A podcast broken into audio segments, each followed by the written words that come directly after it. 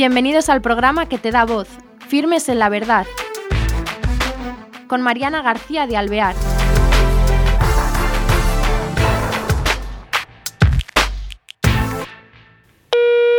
Bienvenidos a este nuevo programa de Firmes en la Verdad.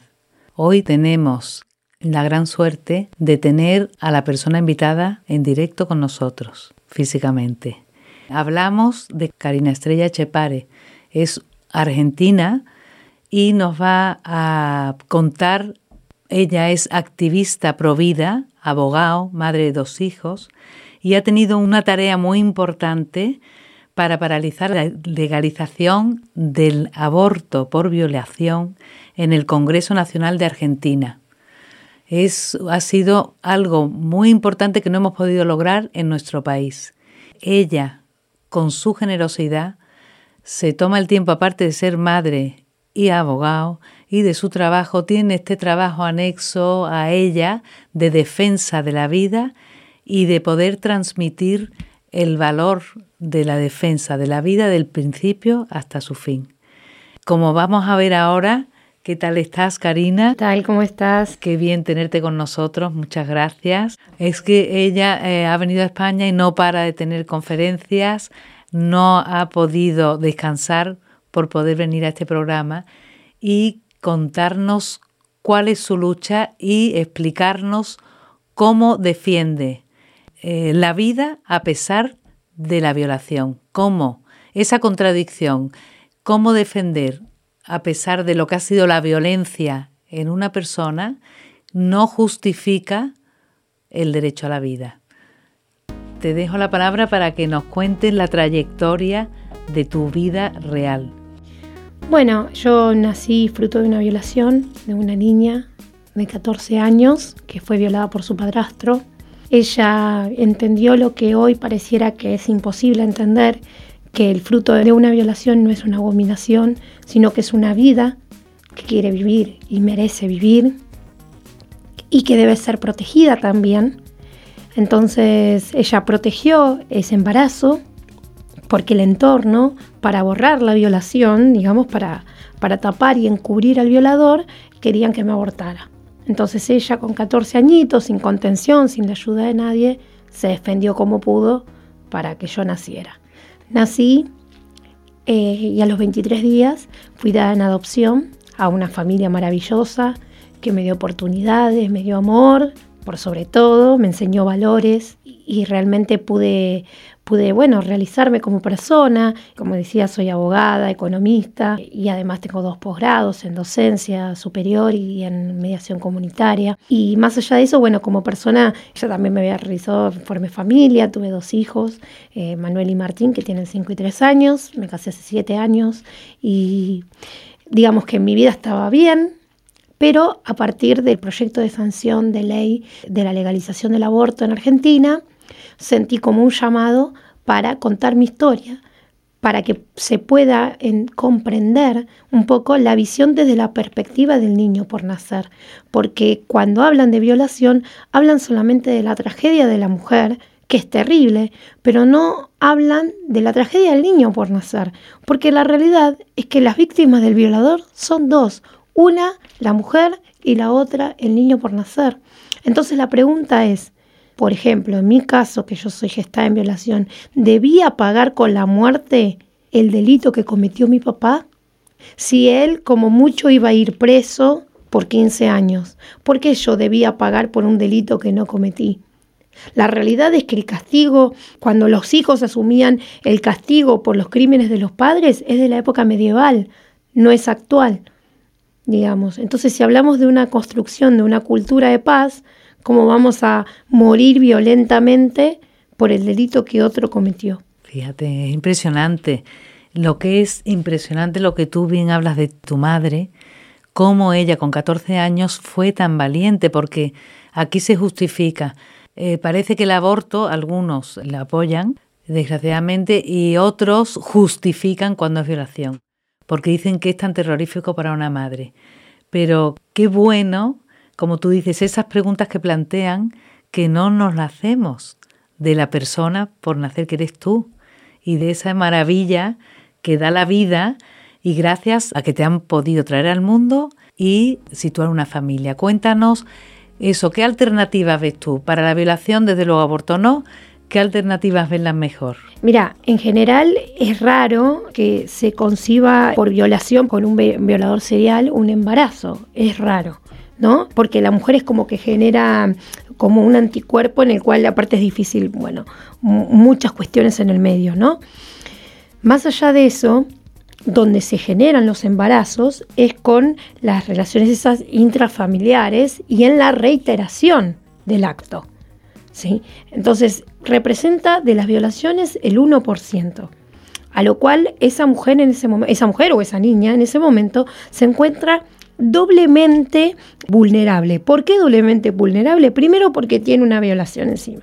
Y segundo, porque no es un hijo deseado digamos. Entonces. Perdón, y también precio, me imagino, como es una persona dentro de la familia, a lo mejor un abuelo o un padre, claro, para la niña es traumático porque están en el filo de la navaja. Entonces, lo que necesita claramente es contención y apoyo y sobre todo sacarla de ese contexto que es enfermo y que realmente la está ultrajando, sacarla de ahí y darle apoyo y contención y saber que ella, en vez de devolver un acto violento como una violación con otro acto violento como es el aborto, que desmiembra a un ser humano, que tiene derechos, que además lo mutilan, lo queman, los descuartizan en el útero, en vez de devolver un acto violento, que se la prepare para devolver de un acto violento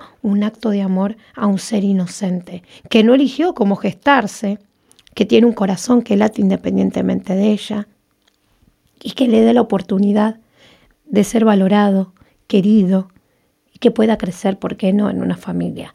La solución en el aborto por violación es llevar a esa mujer o a esa niña, empoderarla para que vaya y haga la denuncia, para que efectivamente el violador vaya preso, que es el que cometió el delito, sacarla de ese contexto, ¿sí? recibir contención para poder sanar en el futuro y explicarle que gestado en amor o gestado en violación sigue siendo una vida. Y así que pueda ser un acto de amor que le va a permitir sanar en el futuro y poder apostar a una vida mejor. Porque no hay nada mejor que terminar una historia de dolor con amor. No hay nada mejor. Entonces la, la, opción de la maternidad, digamos, no es el aborto, o sea, tener la maternidad controlada, el control de la maternidad, no la opción de la maternidad, no es el aborto. La opción de la maternidad es la adopción, porque esa vida no la podés em, dejar de existir, no la arrancás. ¿sí? Esa vida existe. ¿Acaso el aborto la desviola a la mujer? ¿Le va a quitar ese dolor de la violación? No. ¿Acaso devolverle con odio a una persona inocente la va a ayudar a sanar ese dolor que tiene la violación? Tampoco. Pero sin embargo, si hace un acto generoso, va a ser que le permita en el futuro sanar y decir, bueno, yo obré en bien a pesar de que a mí me hicieron mal y eso le va a permitir construir otra vida. Y también, si aborta, tiene el dolor del aborto, el síndrome post-aborto. y sería otra cosa añadida para curar. Es. decir, que tienes toda la razón, claro.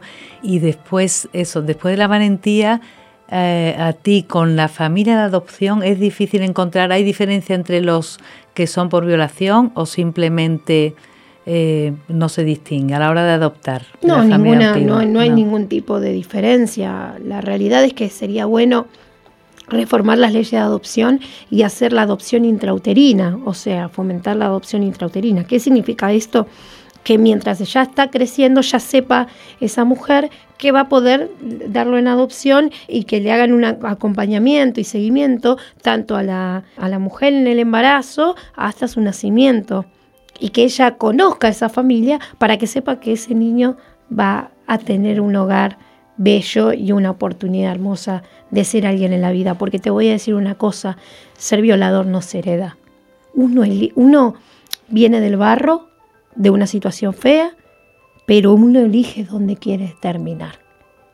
Y en mi esencia no está ni dañar ni ser violador. Así que eso no se hereda, no está en los genes de nadie.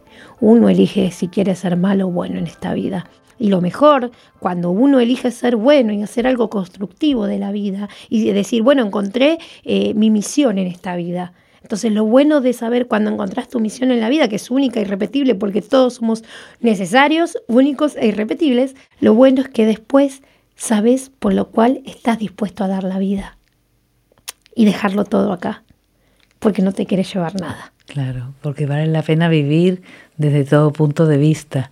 Y en la familia tuya, otra cosa muy importante, eh, a ti desde el principio te dicen, porque es muy fuerte, tú eres fruto de una violación, te dicen la verdad.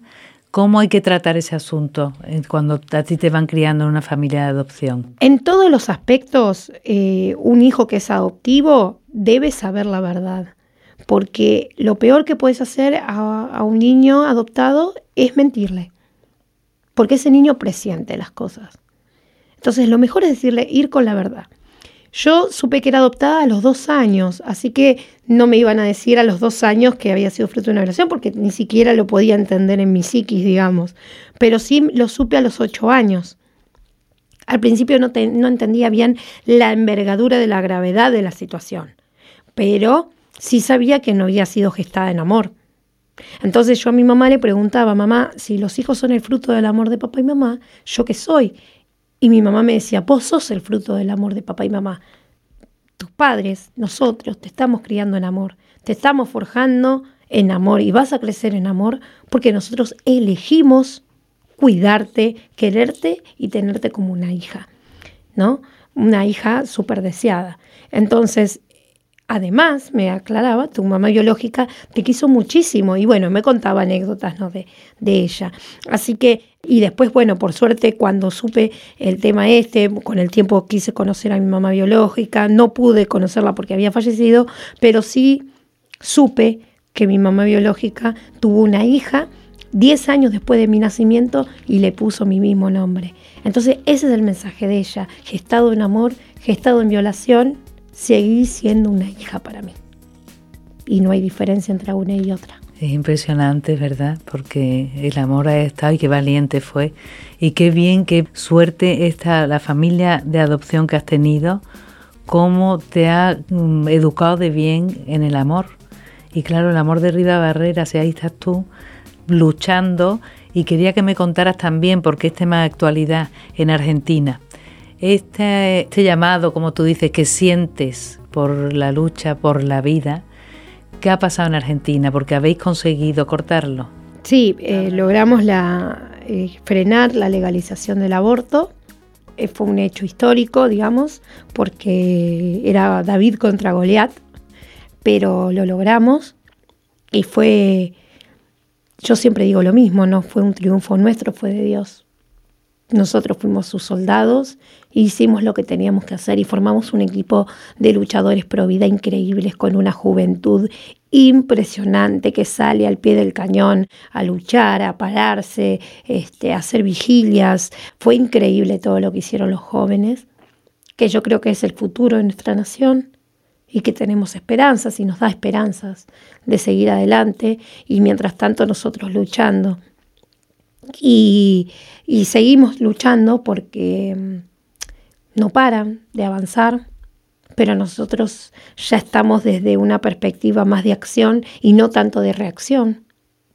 Y los hemos descolocado, los hemos descolocado porque no se imaginaban que nosotros íbamos a organizarnos de esta forma. ¿No es cierto? No lo imaginaron. Pero siempre digo, ¿no? Nosotros estamos llenos de excelentes intenciones, pero la, la palabra final siempre lo va a tener Dios. Muy bien, pero por ejemplo, aquí no lo hemos conseguido. ¿Qué estrategia habéis tomado? Bueno, habéis salido a la calle, ¿cómo la habéis planteado para ir teniendo ese éxito? En principio eh, nos habían opacado con los medios, no podíamos hablar, o siempre teníamos debates en los cuales era muy desigual la fuerza, cinco contra uno, ¿no? Pero, pero siempre ocupábamos los espacios, jamás dejábamos libre nada. Y si íbamos uno contra cinco, no importaba íbamos igual. tratábamos de hablar eh, con la verdad, usando palabras sabias, concisas, precisas, separándonos un poquito de lo que es creencia religiosa y hablábamos de materia científica y médica, que era muy importante.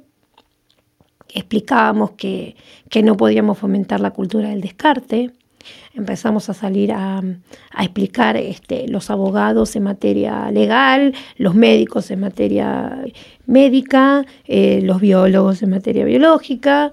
Y a partir de ahí se empieza a formar distintos videos en los cuales la gente empieza a saber que había una vida desde el momento de la concepción y que no estábamos hablando en materia religiosa, ¿sí? que no era solamente una creencia, sino que era también un hecho. Y bueno, a partir de eso, este, más la agresión de las feministas, más las incoherencias que decían y el cambio de discurso constante y la mentira constante. Si hay algo que al argentino no le gusta es que le mientan y que se le burlen en la cara, no le gusta. Eso genera una reacción. Y la violencia al argentino no le gusta, le molesta. Y ellas son muy violentas. Entonces, bueno, generó una reacción colectiva que terminó presionando a los senadores ¿sí? para que se opusieran a la legalización del aborto. Pues es un triunfo muy grande, porque eh, lo que pasa en Argentina no ha llegado a suceder lo que nos pasa a nosotros, que es ese acomodamiento, ¿no? que llega a tener la sociedad del bienestar y esa justificación por considerar casi, empiezan a, discernir y decir que, que no, que son unas células, pero que no está desarrollado y que no es matar a nadie.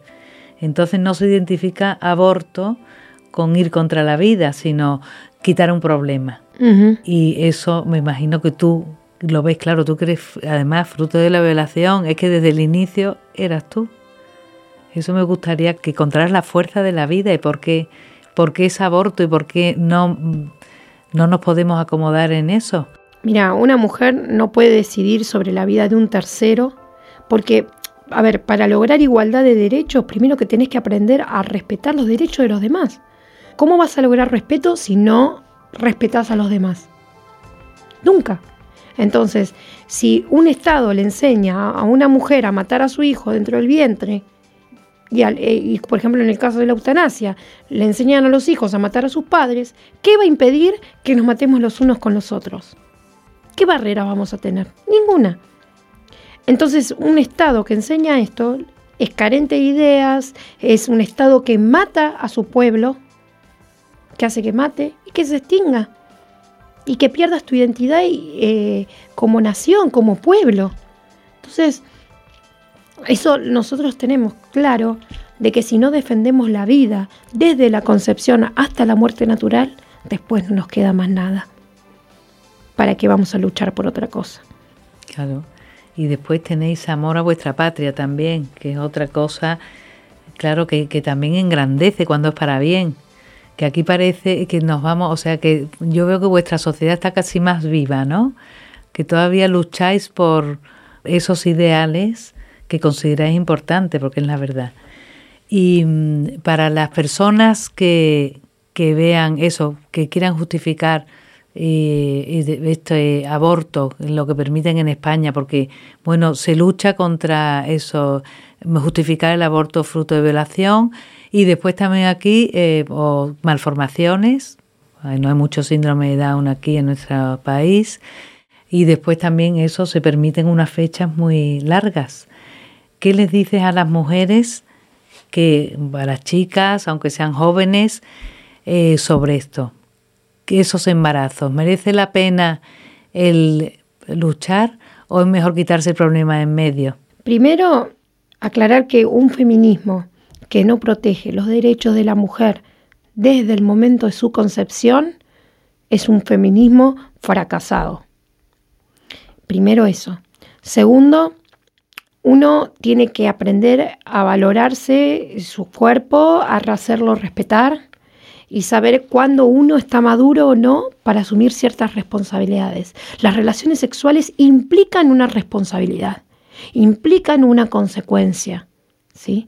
Entonces, no puede una persona, un tercero que no tiene la culpa de nada, de nuestras acciones pagar con la muerte por la irresponsabilidad de nuestras acciones. Entonces nosotros tenemos que hacernos cargo de esa situación, seguir adelante y si no estamos preparados para ser madre, dar en adopción, porque esa es la solución. Y no borrar con el codo lo que escribimos con la mano. Pues yo creo, se nos ha acabado el tiempo.